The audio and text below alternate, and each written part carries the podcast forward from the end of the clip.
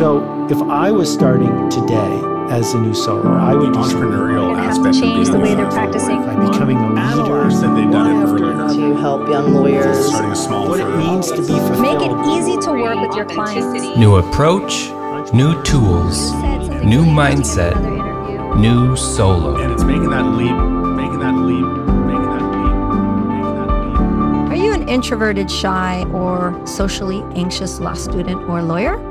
I bet there are a lot of you out there that are, and maybe you don't even realize that you are. Well, I am pretty stoked to have Heidi Brown, professor at the University of Brooklyn Law and an ABA author, talking to us today. Hi, Heidi. Hi, thanks so much for having me.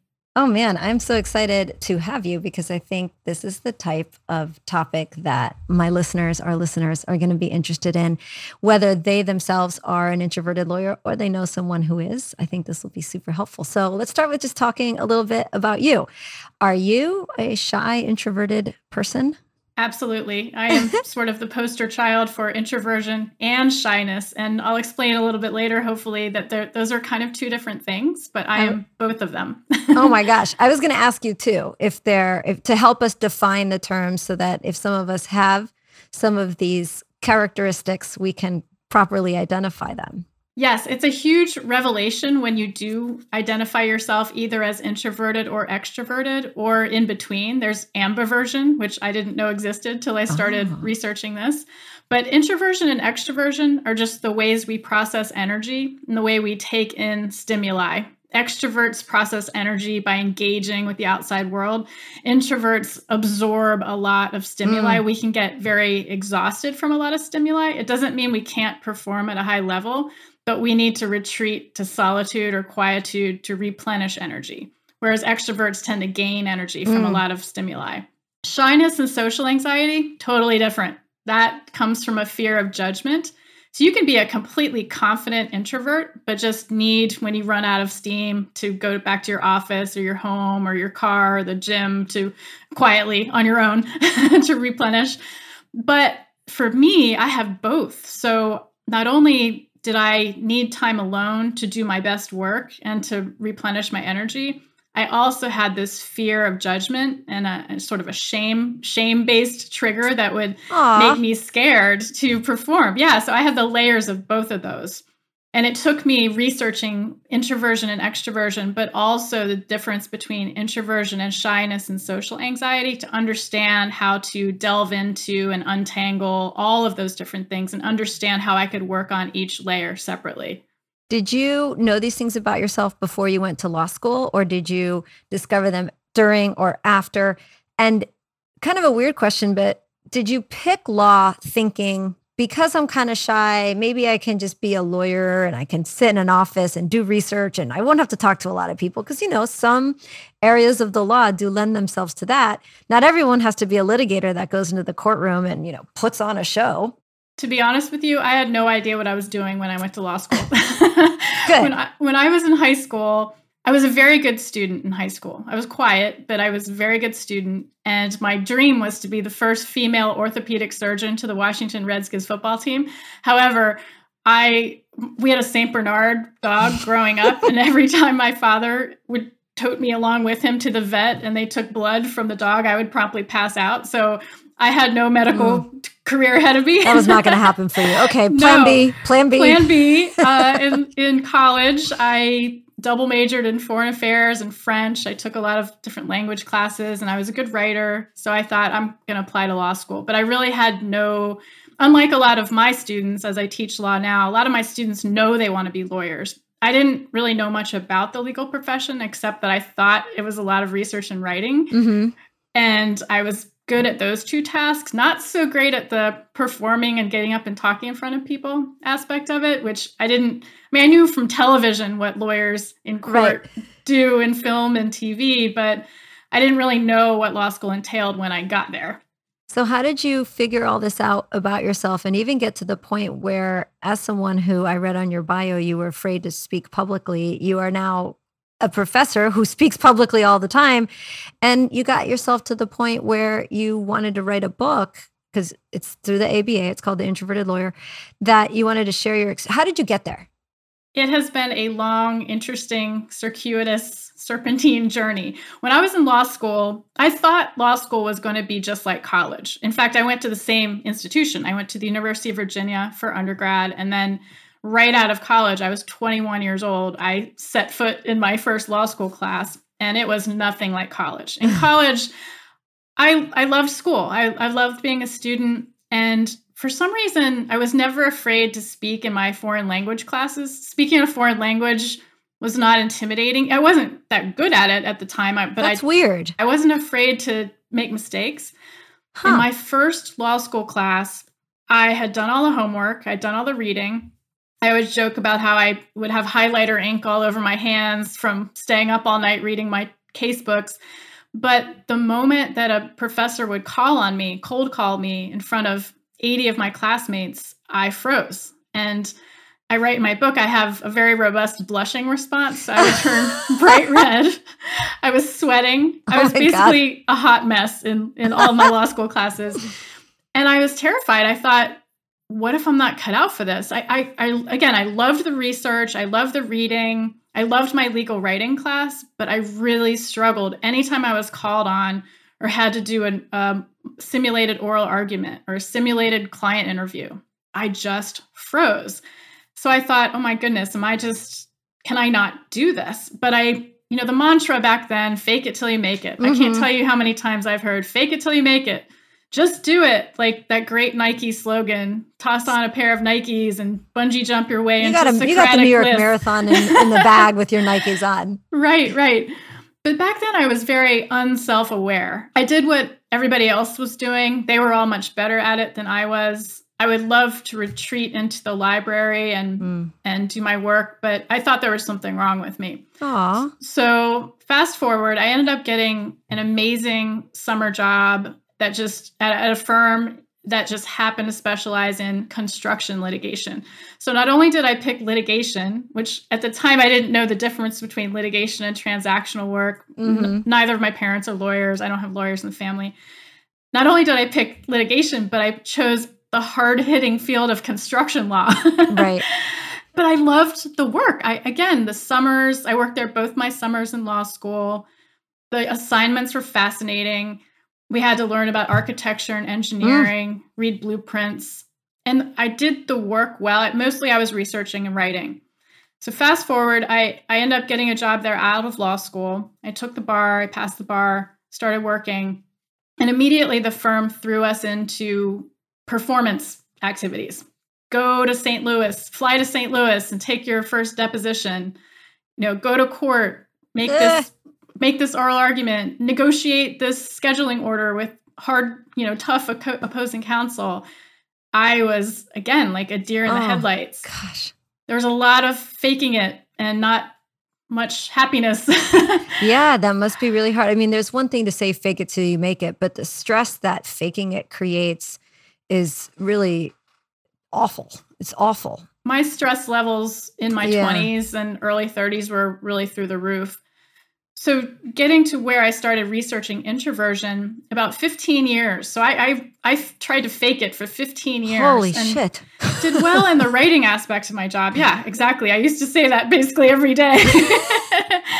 I did well in the writing aspects of my job. I, I was a brief writer, but anytime I had to take a deposition or go to court or negotiate, I had just extreme high levels of stress. So I ended up going out to California to work on a big power plant litigation that we had that was taking like two or three years to go to trial. I moved out there just because it was, I wanted the great West Coast adventure, great West Coast experiment. And I ended up being invited to teach legal writing while I was still litigating. So I, I walked into my first law school classroom as a professor, terrified. I was again terrified. Yeah. And, and what I observed though over that year was that my best legal writer, my best legal writing students, my most creative problem solvers, my deepest thinkers were also my students who were the most afraid to Mm. raise their hand in class, to get cold called, to do oral arguments. So that's what prompted me to start researching some way to help the next generation of lawyers. But first, I had to understand myself. I had never studied my own Yeah. habits and my personality traits. Well, So most of us led to the don't. research, right? hmm Right? Like how I don't know how, how, who sits around going, oh, I have nothing else to do. I'm going to study myself. well, that's amazing. So, in an effort to make the environment better for others, you found it all within yourself too. Yes, it was quite an interesting journey to read. I Yeah. basically read 26 books about introversion, the difference between in- introversion and extroversion. But then that led me to understanding that shyness and social anxiety, which is a more intense version of shyness, are totally different from being an Hmm. introvert. It was like a light bulb had been turned on after 15 painful years of trying to make my way in the profession. I realized, oh, wow you know, we quiet individuals, whether you're introverted or you're shy or you're socially anxious, quiet individuals bring incredible assets to our profession that are often overlooked. Mm, And then because we don't talk about that, we don't know how to amplify our voices authentically when we need to make ourselves heard. Because obviously, we don't have the luxury to, to always be quiet and sit in our offices with our doors closed or you know squirrel away to the library we have to speak and make ourselves heard because we have important things to say but we don't talk enough about how to do that Well, that's great. I hope you're going to give us some tips on on how to do that. Let me back up um, before we move on and ask you a couple of quick things based on what you just said, which is there are probably listeners who don't realize they are either shy, socially anxious, introverted, or maybe even extroverted but yet shy. You know, like the combinations that you talked about. Are there some telltale signs that you could rattle off that a listener might go, oh, wow, huh, that is me? Or, yeah, I, I do behave like that. Do you have some ways you can help us figure out if we are, have any of those characteristics? Yes, I'll first talk about introversion and extroversion. So, introversion again is the way it's some of us process stimuli in a, in a particular way in which it takes us a little bit of time to listen to a question. We want to ponder the question, we want to think about it. We're sort of vetting and testing our ideas and theories and solutions to problems. We do that internally. So sometimes in a meeting, I notice when I'm in a meeting, I'm usually the last to speak. My brain is full of ideas, but I'm going through the process of mm. testing even the language I'm going to use. Extroverts do this totally differently. They process thoughts and, and ideas and solutions out loud. We're So- blurters. Are you calling us They're blurters? blurters. in a good way. Extroverts can be blurters, but you imagine, you know, in a in a courtroom or in a in a negotiation or in a law school classroom, the extroverts tend to get a lot of the attention because they're they seem more engaged. Uh-huh.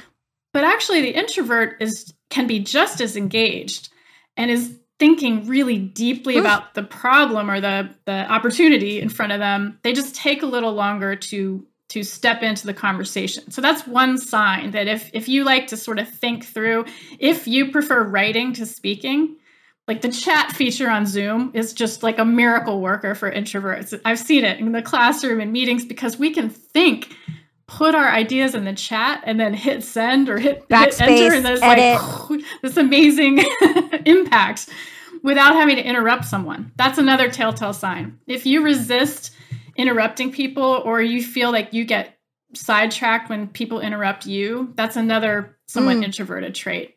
And then, as we mentioned, energy replenishment. As an introvert, I can go full steam ahead for hours and hours and hours in a very highly stimulating environment. But then I hit a wall and Yeah. I need to run. I actually have this, I'm a big fan of the band U2, and I have this awesome t-shirt that that has a lyric from their song and the front of the t-shirt says i want to run and the back says i want to hide and that is my introversion t-shirt. Great song, by the way. it is. And then shyness and social anxiety that's completely different from the energy management or stimuli processing that we were talking about. Shyness and social anxiety manifests through a fear of judgment and that can take the form of public speaking anxiety. Mm-hmm. I had public speaking anxiety, extreme levels of it in law school, in practice, and as a new law professor. And still sometimes now I do a lot of public speaking, which I find hilarious and ironic that I wrote a book called The Introverted Lawyer, and now half of my career is public speaking. I think I think that's amazing. it's fun. It's fun. Yeah. But I have to I have to untangle. I like the word untangle, not Yeah. just conquer, but really dig into why I have this fear of judgment and why I get embarrassed if I blush in a presentation Yeah. and untangle all that fear of judgment and realize you know, I have I have systems that I undertake each time I'm stepping into a performance scenario and I just remind myself, you know, if I reach one person with my message, I've done my job and then I step in and and work on it. I'll tell a quick story about me. I have never had a fear of speaking in public. My first job out of college was at SeaWorld in Orlando, and I was what they called an an, uh, an instructor. And they gave me a microphone and a little book and said, "Learn the facts in this book, and then go and stand outside in public and give a talk about." I can even still remember my pinnipeds speech. Welcome to Pacific Point Preserve. This is the home of three species of pinnipeds, right? So, like, no problem. I could talk all day. And then I went to Toastmasters and learned how to hone my speaking skills. And I would give talks. And I'll never, I'll, the story I'm about to tell you is one day I was speaking to 700 lawyers, which I didn't know, no problem. Walked right on stage, gave my speech, came back. And then later in that week, I was going through a master's program at Rollins College and had to give a presentation to my classmates, which were at that point 20 of my friends, completely lost my ability to speak. It was so strange because they were people that I knew versus Yes. strangers. I was so embarrassed. It was just awful.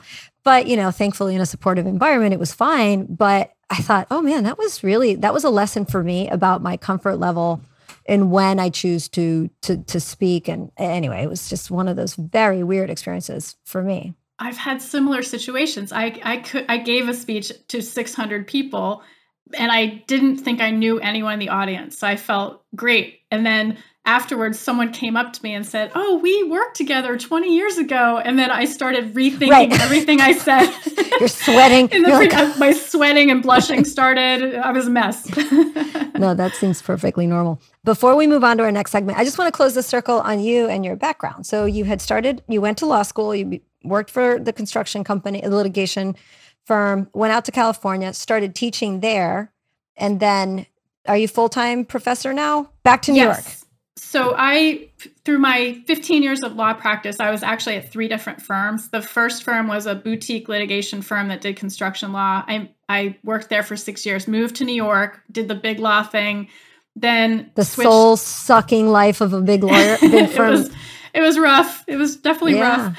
And then I switched firms again to become a brief writer for a small 10 person law firm. And that's the firm that I was working on a big power plant case out in California. I moved out to California, got my first teaching job. I really missed the East Coast, so I moved back to New York and then tra- started transitioning into full time teaching. And now, because I direct a legal writing program at Brooklyn Law School, I'm full time teaching. Cool. It's wonderful. I, I love teaching, and I I consider myself also a writer, a full time writer as well. In fact, when I fill out forms sometimes and they say, "What's your occupation?" I like to give myself regard as Yeah. an artist, so I write writer.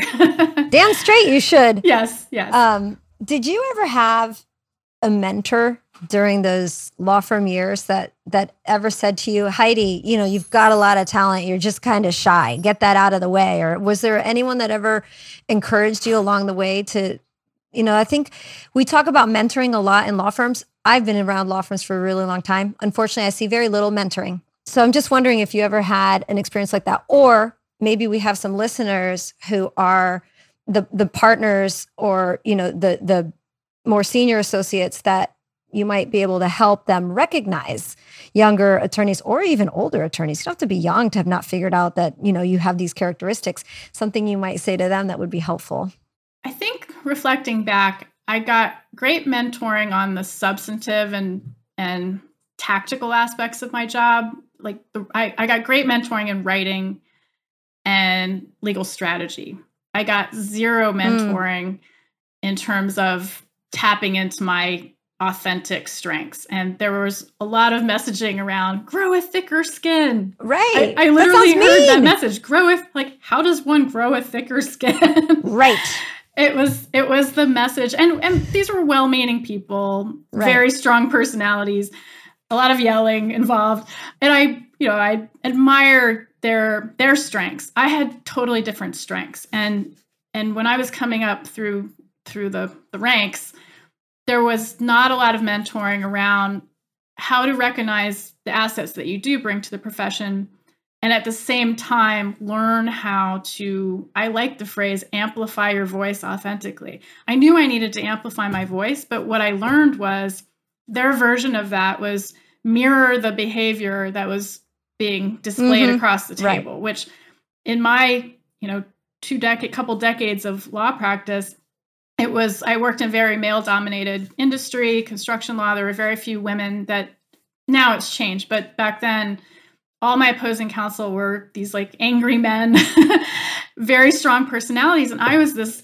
quiet, younger female. And I thought I had to act like them. Mm. And I now wish I could go back and redo all of those performances because I would have done it in the way that I know how to amplify my voice now, which is mm. not yelling, it's not swearing, it's not pounding tables. Right. It's just being smart and sticking to my written plan, relying on my writing, and then doing a lot of the physical stuff that I've learned how to do to calm my shyness and social anxiety to to take all that energy, that anxious energy and convert it into power. I love it. Well, let's take a quick break, listen to some messages from some sponsors. And when we come back, I'm going to ask you what some of those techniques are. Do you make yourself like Rebecca from Ted Lasso, where she makes herself really big and then goes in? I do have my own little power pose situation going on. you know, it's a it's a great show and it's you know the the to me the star characters are the women because they are in charge and powerful and you know as put together as as they can be and there's this one scene where they're trying to talk this player into standing up for himself and and she says well, you know, what I do is I just make myself really big. And so she's, you know, you can almost picture her as she's talking outside of the door where she's about to go talk to, because she works in a male dominated world. She owns the soccer team. She says, I make myself really big. And anyway, I thought that was such a great scene because obviously there's a trick to that. We'll hear about it from you in just a few minutes. Did you know that 42% of solo law firms operate without commercial office space? In fact, 9% of solo law firms gave up their office space in the last year alone.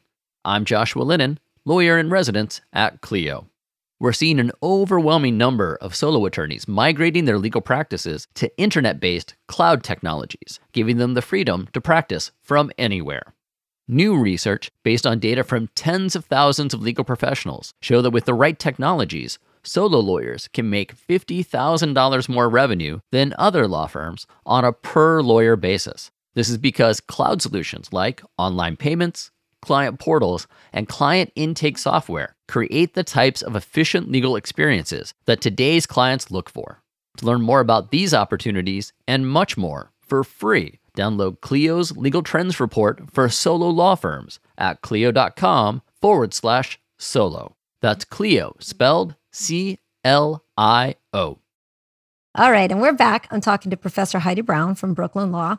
She has written a couple of books, and specifically, the one we're talking about today is The Introverted Lawyer. But before I forget, Heidi, I just do want to mention your other one, which is Untangling Fear in Lawyering. And that's probably a whole nother topic.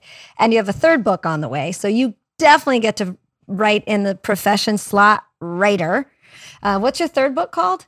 My third book is called The Flourishing Lawyer. Love and it. It's called the the subtitle is a multi-dimensional approach to performance and well-being. Well, you'll have to come on and we'll talk about that one after it gets published. You said you just submitted it last week. So congratulations. That must feel good. Thank you. So back to helping our introverted and shy and possibly socially anxious listeners. You've given us a couple of ideas of ways to identify those characteristics, whether it's in ourselves or someone we work with. What are some ways to, I don't want to use the word combat those characteristics because you don't want to combat them. You need to figure out, like you said, how to find your voice and then amplify those strengths. So, what are some of those suggestions that you make in your book or you give to your students? Yes, I feel like the the terminology is untangle because we're kind of yeah. taking all this stuff apart and then putting it back together in a constructive manner. And that really requires some self study first and then action. So, what really helped me in reading in, in researching my introverted lawyer book, I did a deep dive into the research about introversion, but also shyness and social anxiety. And the themes that kept popping up were really getting to know what's happening in your brain, but also and your body when you step into a performance scenario. So there's a mental reflection piece and then a mental action piece. And then also the physicality of it. That was so huge for me. Mm, yeah. I thought I thought my performance anxiety all came down to my emotions. But as I started studying this, I realized, oh, there's a whole physical dimension to this. But if we're unaware of it, we can't do anything about it. So that the second half of this this plan that that works for me is to do a physical inventory, do a hmm. physical mm. self-study. And once you're more aware of your physicality, transform that into a physical action plan. So the mental piece, and when I talk to law students and lawyers about this, sometimes they feel like this is a little touchy feely, but I promise it, it has worked for me. I think they'll take any suggestions they can get. so whether whether you're grappling with introversion or the shyness and social anxiety, this really can apply to both because whatever it is, sometimes we feel like we're a little out of sorts in a performance scenario. So what helped me was to first listen to my internal soundtrack my mm. not not so helpful soundtrack as I was either anticipating a, a, stressful performance scenario or as I was stepping into one. And I realized that for literally decades, I was telling myself the most unpleasant things. Aww. And so, but listening to it is important, not just pretending, not just fighting through it, not just pretending. I finally had to listen to it and write it down. Hmm. And, and it was unbelievable. It was like, what are you doing here? Why did you say yes to this? You know, you're going to turn red. They're they're going to think you're incompetent. all this negative stuff. So you you write all that down. But then I had to realize that those were just outdated messages that, that maybe well-meaning teachers or coaches or authority figures in my life had had given me quote constructive criticism in the past, but I had somehow absorbed all that and and written this script for myself that which was just really unhelpful. So I had to re reboot that entire thing. Mm-hmm. Totally. Like delete the soundtrack. Let's write a new one. But it had to be quick enough for me that when all that self-doubt stuff would start to creep in, I'd have to catch myself and realize, "Oh no, wait, wait. Okay." And then for like the next 30 seconds, you've prepared for this, you've done the work, you know what you're talking about, you care what you're talking about you don't have to talk like, speak like everybody else. You can say this in your own voice, even if you make a mistake or your voice shakes. Now get in there and do it. Awesome. And and sometimes I would have to, I, I would literally write that down. Yeah. And in the early days, I'd write it on a post-it and stick it on my laptop or stick it on the my deposition outline. Actually, I wish I had stuck it on my deposition outline. I never did this when I was actually taking depositions, but my teaching outline and remind myself, okay, you've done the work. You know what you're talking about. You deserve to be here. Who cares if your face turns red? Oh, and I read an amazing book by this author, Erika Hilliard. This gets more into the physicality stuff, which I'll talk about in a minute. But she's she wrote about blushing. I've never read anything more helpful about blushing than Erika Hilliard's book about shyness. And she said, blushing is life coursing through you. So when I first read that, I laughed out loud and I'm like, oh, cool. It's a I'm lot alive. of life. I'm really dead. alive. Like, I'm alive. Yay, me. So now when I blush, because I still blush a lot, I immediately think, thank you, Erika Hilliard, but I, I immediately think, I'm alive. Yay, me. And then I forget about it and it goes away in a couple of minutes rather than firing yeah. up for another 45 minutes like it used to. you know, there's, I always say, to my friends and to myself be kind to your mind like we are so mean to ourselves sometimes. We are so hard. There, you know, like everyone always says, you're too hard on yourself. And um, it sounds like we need to sometimes sit back and reprogram and recognize that we're being mean to ourselves and figure out a way to reboot or reprogram and be kind to our minds. It's such a powerful feeling when you realize that you really can delete that outdated soundtrack and write yeah. a new one. And even if you physically write it out and and have it with you tucked into your notebook or in your laptop or in your phone you know it's totally fine The next part though is even more exciting because it's less it's less touchy feely. Uh-huh. I find that the physical stuff is a little easier to handle for people that are new to this.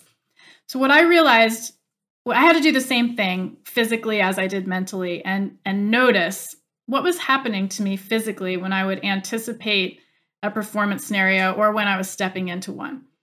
And in addition to my face firing up a, a lovely blush, I would start sweating. But what I realized is that my body's instinct was to protect me from what mm. it perceived as a threat. Because our bodies don't know the difference between, you know, you're swimming in the water and you see a weird shadow, that kind of fear versus walking in to speak in front of 700 people. Our bodies think it's the same type of threat.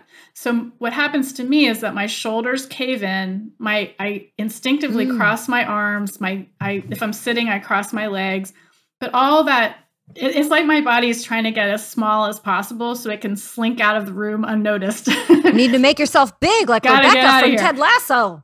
Exactly. So what I realized was that that whole getting small thing just exacerbated my rapid heartbeat, the sweating, I couldn't breathe, I wasn't getting enough air, my energy, because I'm full of energy. I'm a ball of energy when I'm in that situation, but the energy has nowhere to go because mm. I'm constricting my physical frame.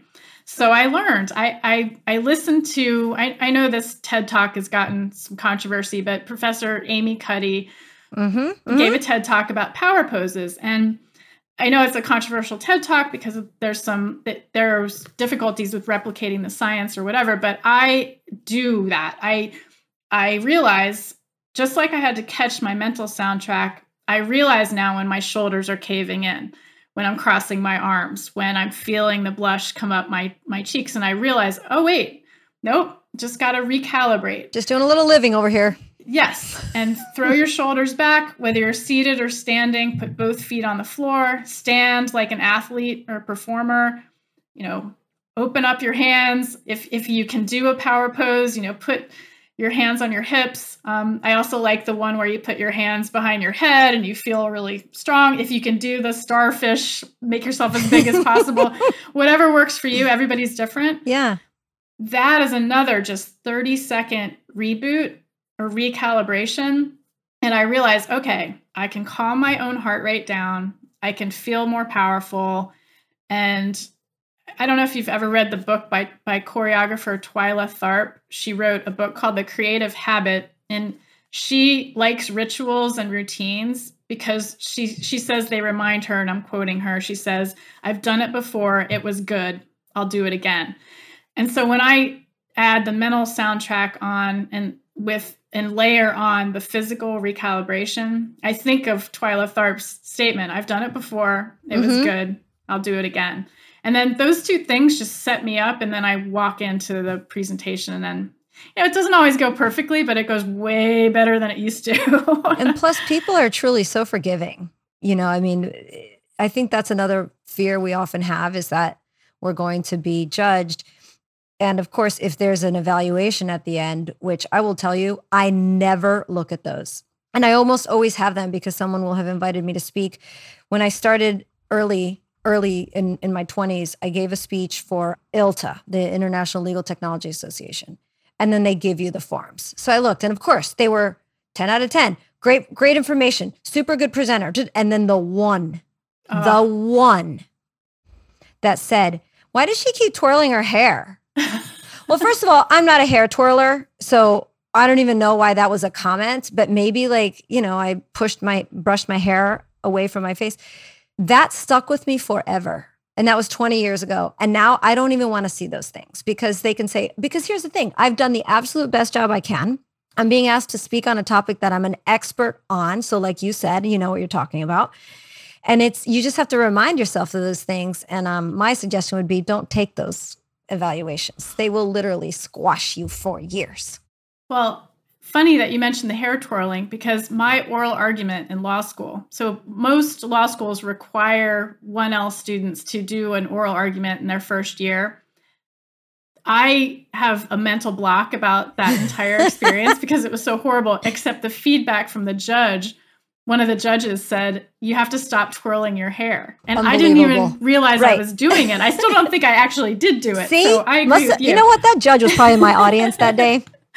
Probably. And then I have the same thing with with course evaluations. You know, my students give great feedback in the course evaluations. And then there's that one comment. Every time.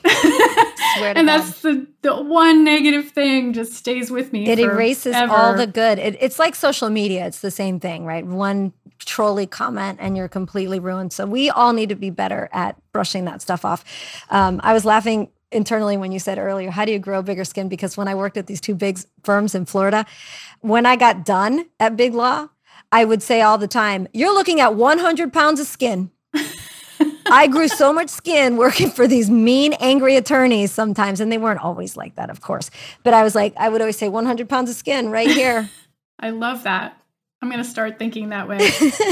and on the on the criticism piece too, as a writer, especially a writer of short articles that I post on social media a lot, you're absolutely right. It's always that like one negative comment. And as a writer, I can't afford to let that get in my head. Right. Because the next time I'm writing a piece, that's what's in my head. And I, I can't let that derail me. So I have a hard time. It's hard not to read them, but I try not to read them because yeah. it's really not healthy. And then you feel like we're just living in such a mean world right now. Like, what has happened to us? I want to start a nice movement where we're just all nice to each other. It's just kind of not that hard. But I feel like somehow we have given ourselves permission to be mean to each other and rude and disrespectful. And I absolutely hate it. It's just, it's hard. Like, it's hard enough as we are to be humans. So, anyway, before we move on to our next segment, I do have one more question I want to ask you.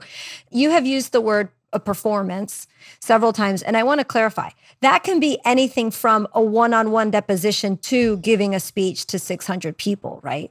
Completely. Okay. To me, a performance is anytime you're interacting with someone else. It, it can be one person, it can be three people, it can be 700 people. If you think it's a performance, it's a performance. Well, cool. Let's take another couple minutes, listen to some messages, and I'll be right back with Heidi Brown. Law Clerk's nationwide network of talented freelance lawyers is trusted by thousands of law firms. Solo attorneys and firms can get help with project based and also ongoing work via subscription. Sign up is free and there are no monthly fees. You only pay when you delegate work. Plus, Law Clerk has a new app for your mobile devices to help you manage the work you've delegated while you're on the go. Be sure to use referral code NEWSOLO when you sign up at lawclerk.legal. Starting your solo practice is exciting, rewarding, and demanding. Alps Insurance understands the unique challenges of startup solo firms. 65% of ALP's legal malpractice insurance policyholders are solos, after all. That's why ALPS created First Flight, a program supporting new solos by providing affordable, premium pricing for the first three years of practice. Visit alpsinsurance.com forward slash insurance forward slash first flight to learn more. Or just Google ALPS First Flight. You'll find them. First Flight program subject to eligibility requirements. Yes, yes, you have a website, but do you love it? Does it grow your practice? It should look good, it should work for you, and it should be built by people who care. Practice Made Perfect loves making websites for solos, just starting out or market leaders. And their clients love their websites. PMP's average client has been with them for over six years. PMP is perfect for your website. Practice Made Perfect. Visit pmpmg.com forward slash solo. All right, we're back. I'm speaking to Professor Heidi Brown. Just an absolute delightful conversation so far. Thank you, Professor Brown, for joining me on this podcast today.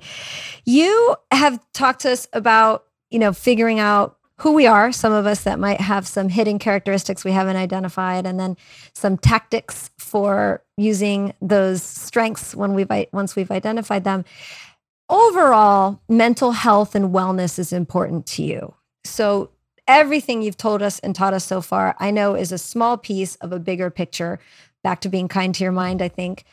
What things do you see in attorneys, um, either behaviors or stories that that you could share with us? Just a couple of ideas on on securing our health from a mental standpoint.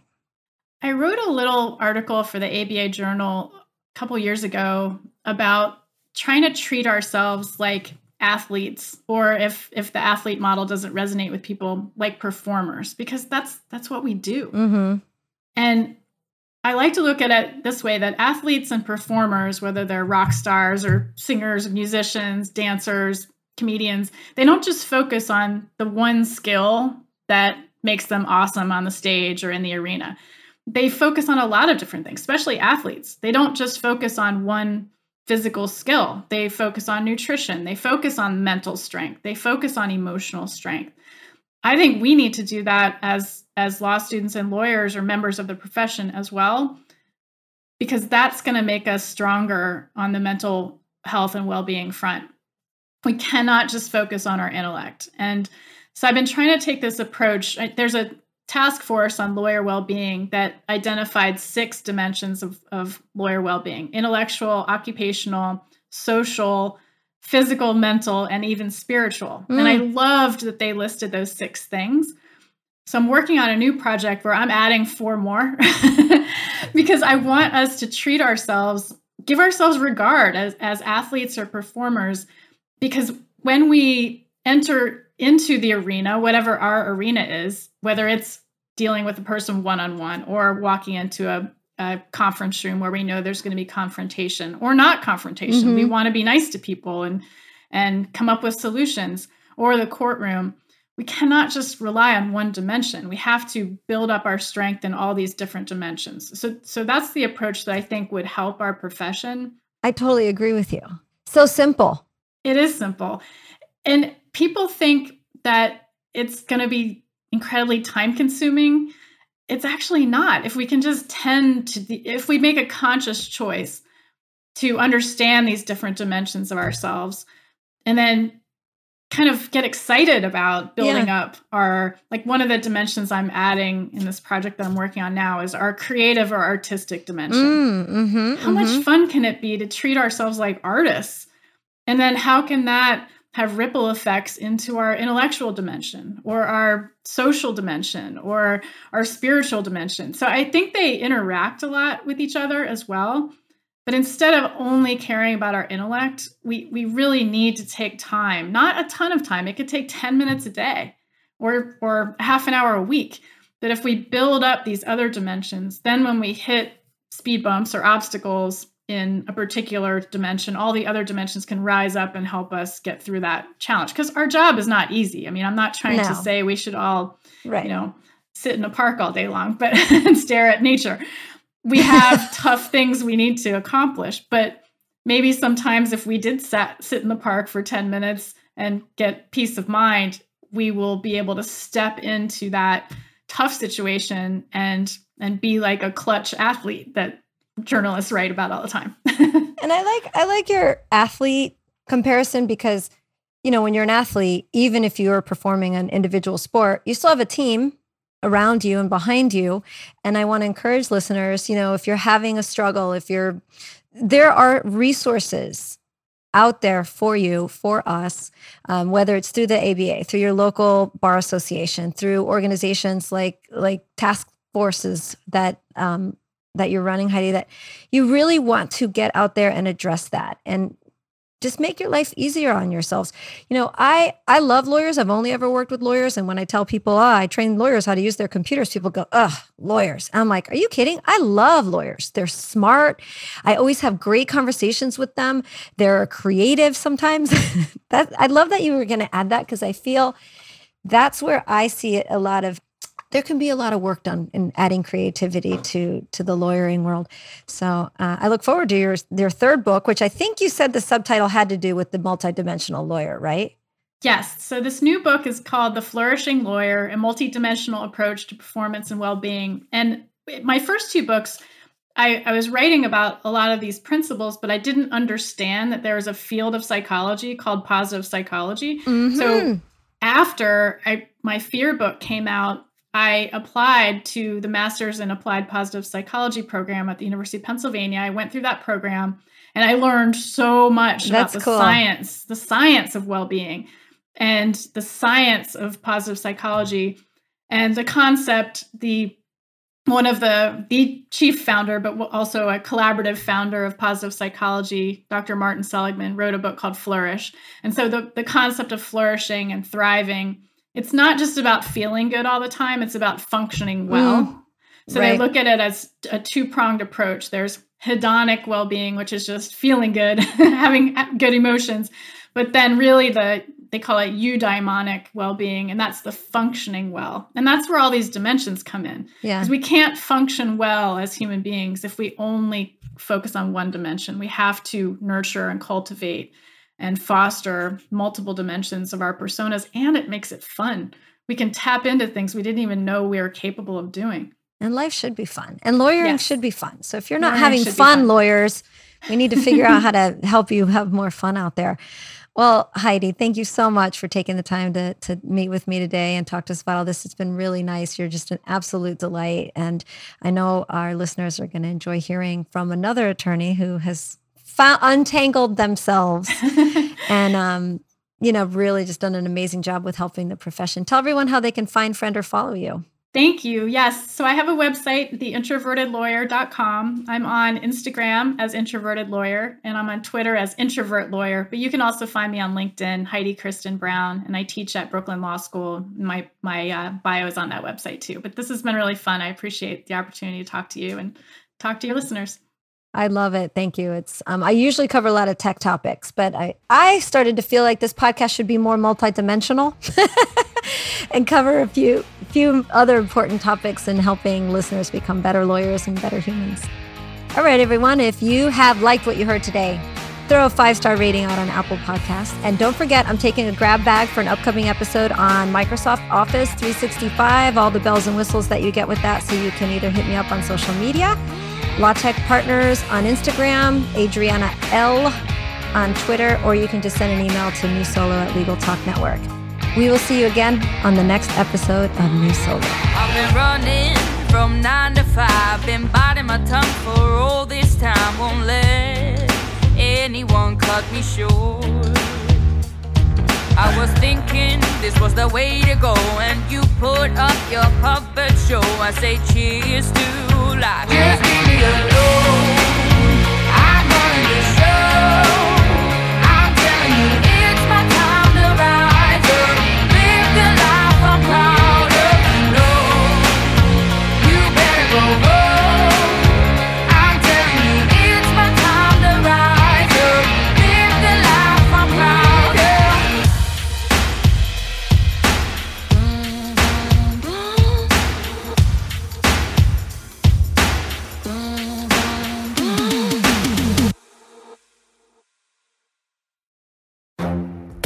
The Lunch Hour Legal Marketing Podcast, your resource for the tips and tactical advice you need to grow your business. Plus, keep up with the news and commentary you crave to stay one step ahead. It's hosted by me, Gyi Tsakalakis. And me, Conrad Saam. Every other week, we break down the issues holding back your marketing strategy and talk about the changes you need to be prepared for. Check out the Lunch Hour Legal Marketing Podcast wherever you get your podcasts or on YouTube.